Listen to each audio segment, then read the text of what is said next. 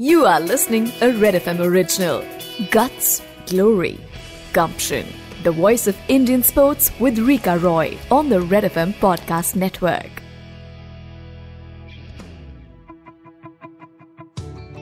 Mrinalini, thank you very, very much for joining me on this podcast.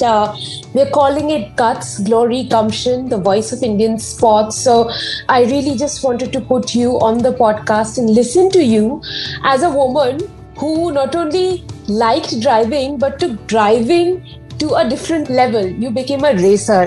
Tell us, what prompted you to become a racer? Thanks for inviting me, Rika. I'm very much obliged to this, giving me this platform. Racing has always been my passion since childhood, and it's always has driven me to do things which helps me go forward and pursue racing. Since childhood, this was my dream, and after I learned driving, I always wanted to get into racing. First, I wanted to do two-wheeler racing, but then there is a lot of risk. There are concerns from family, so I couldn't do two-wheeler. But then I got into four-wheel driving, and there was this talent hunt happening, and I got selected into the top 6 drivers. And that's where my journey of Formula 4 racing began. And JK Tyres sponsored us, all these top 6 drivers. So financially, because I'm not very financially strong to keep supporting my racing without any external support. I should tell my listeners that your team is called the Ahura team.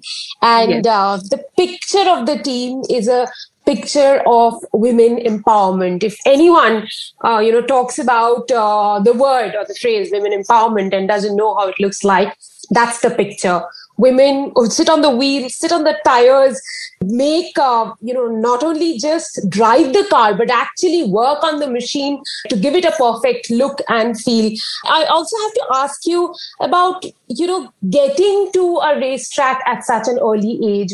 Where was the inspiration? There must have been something driving you towards this. My inspiration is my dad. He has always helped us or pushed us to always reach our limits that we can. When I initially got into racing, to be honest, I was not very much aware of as in how to get into things and how to start racing, because in India, motorsport was never given so much of, importance like other sports is, like cricket is, like hockey is.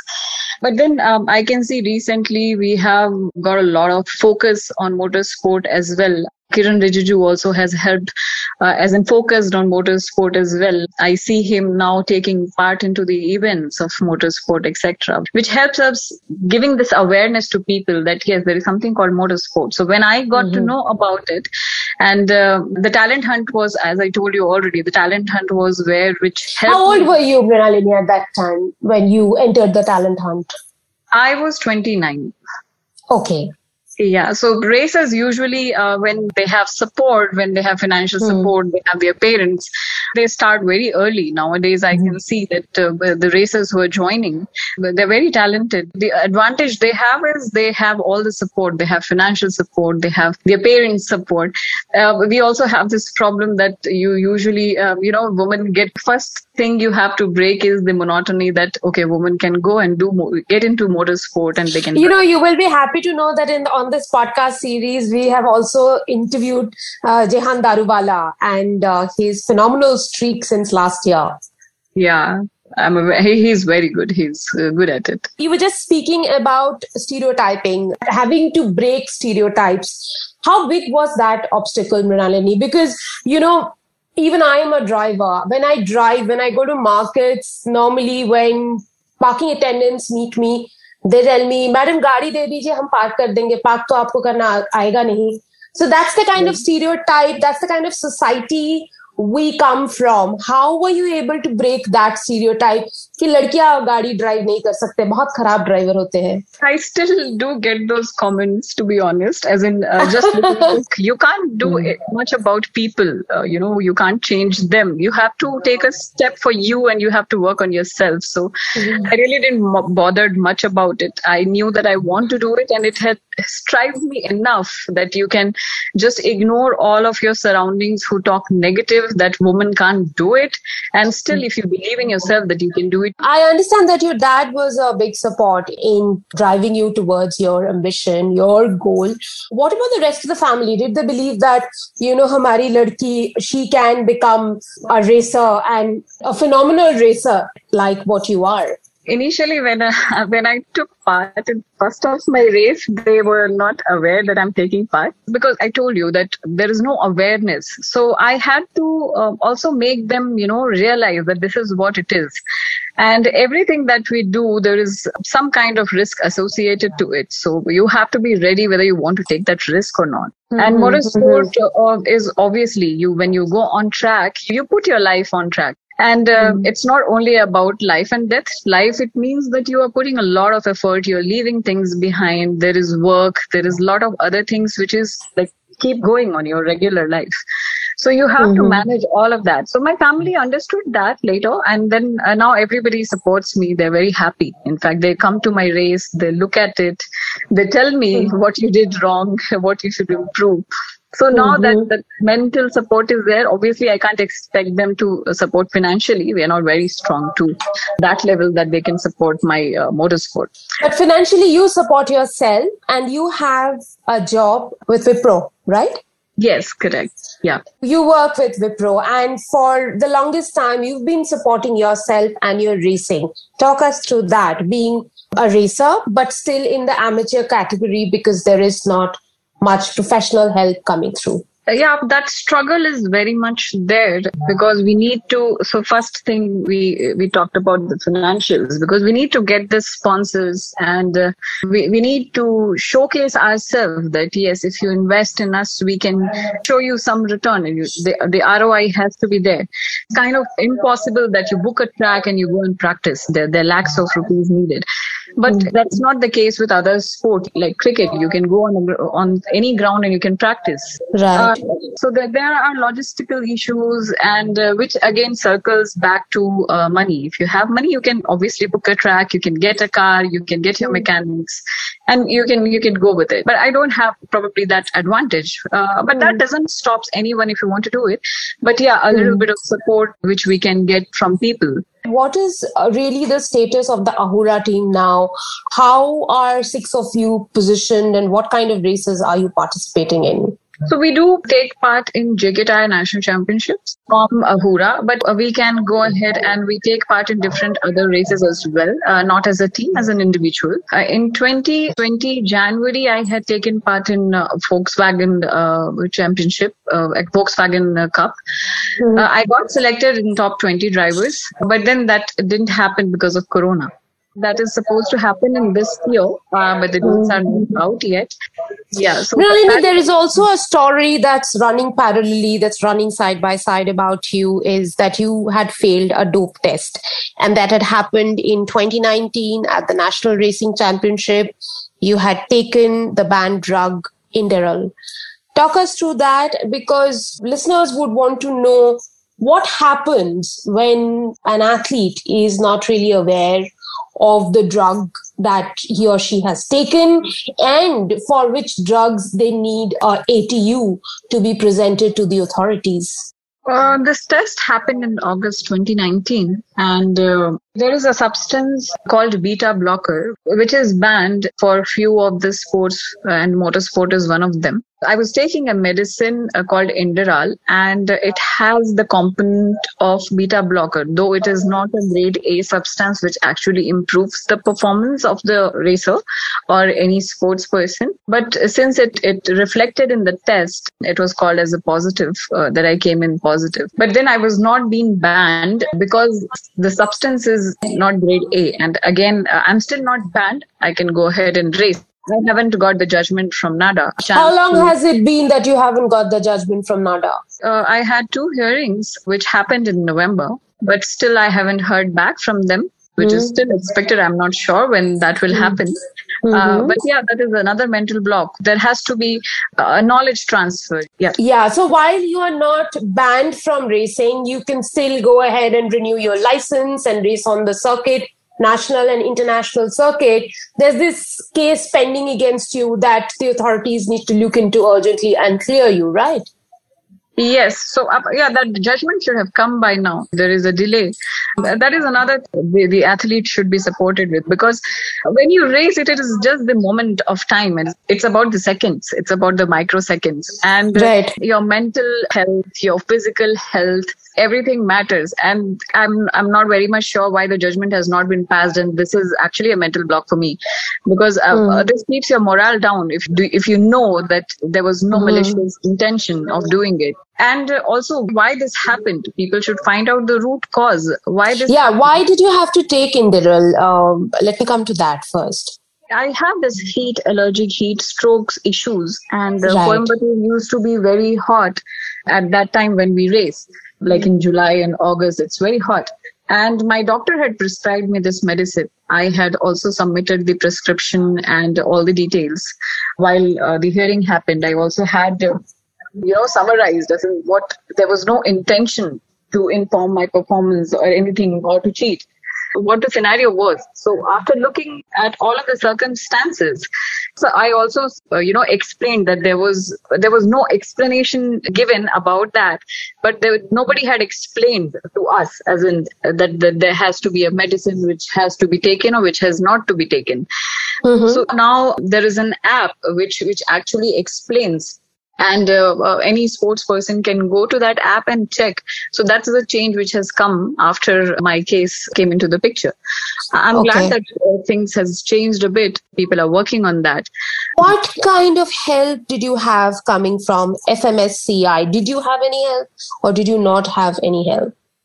FMSCI supported me because obviously when you are on track, there is a code of conduct. They are very much aware of how I am on track, and it's all about proving your intention, right? These are all the soft factors. So I have the support from FMSCI saying that she has been very disciplined. She has been very focused on racing. Shows that how dedicated I am, and I would not do any such thing which will destroy my, racing career. I'm an amateur racer. I'm trying to, go ahead and achieve something in this. It's not that I will do something very good in this race and I don't want to do it ever. So I will not take any kind of such step which will spoil my racing career. So it's all about proving the soft factors. So that's what I tried to do. And FMSCI supported me with that code of conduct and everything was good at the track.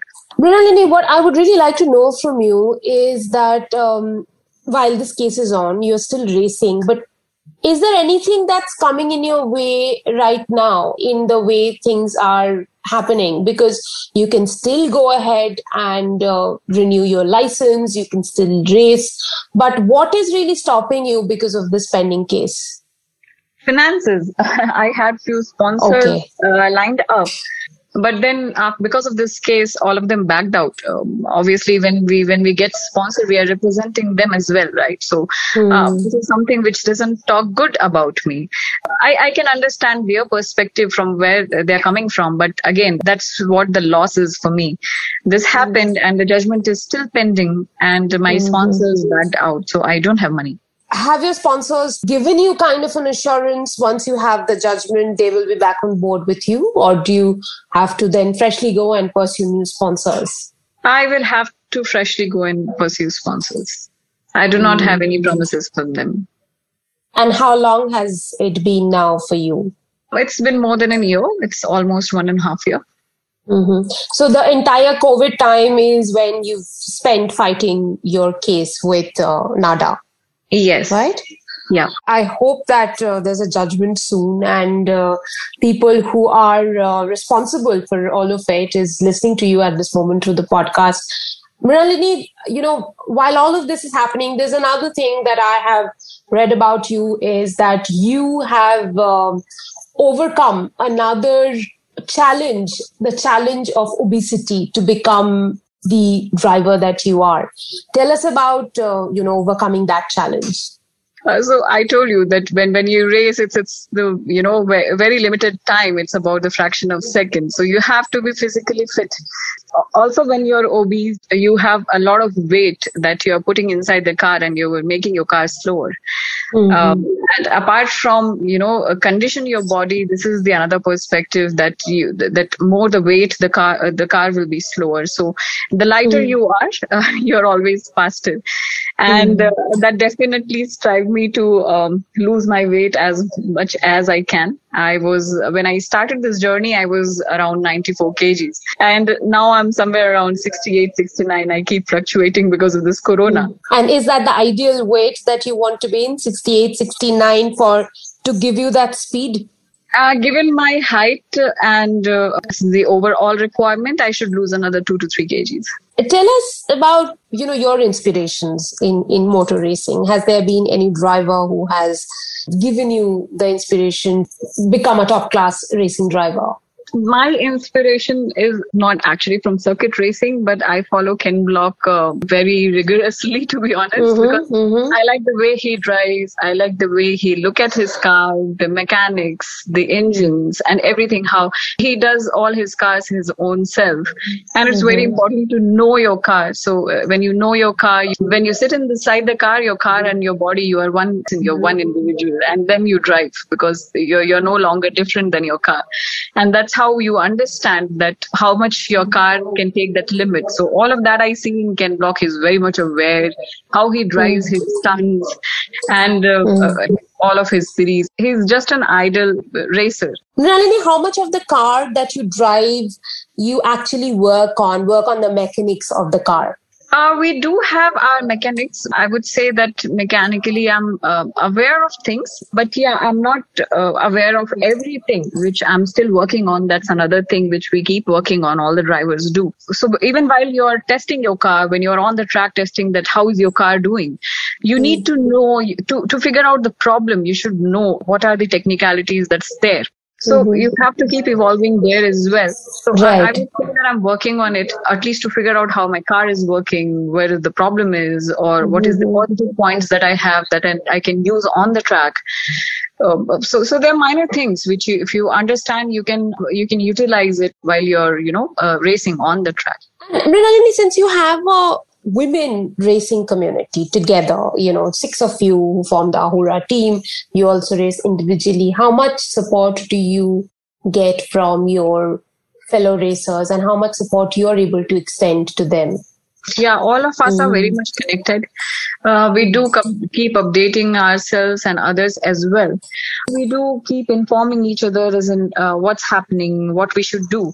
But support within our team is very much there. Mrinalini, you race in Formula 4. Tell us about your ambitions from here and the goals that you have set for yourself over the next few years. So Formula 4, I still have to explore and learn a lot when it comes to setting up the milestones.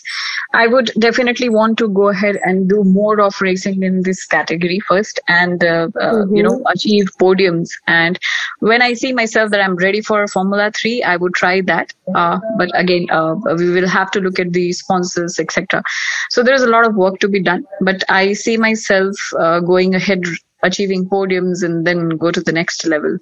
Well, we do hope that we follow you on your journey and all the other pending problems that you have. The case with NADA is cleared so that sponsors are back on board with you to give you that force to ride as high as you want to. Thank you very much for joining me on the podcast. Thank you very much, Rika. You were listening a Red FM original.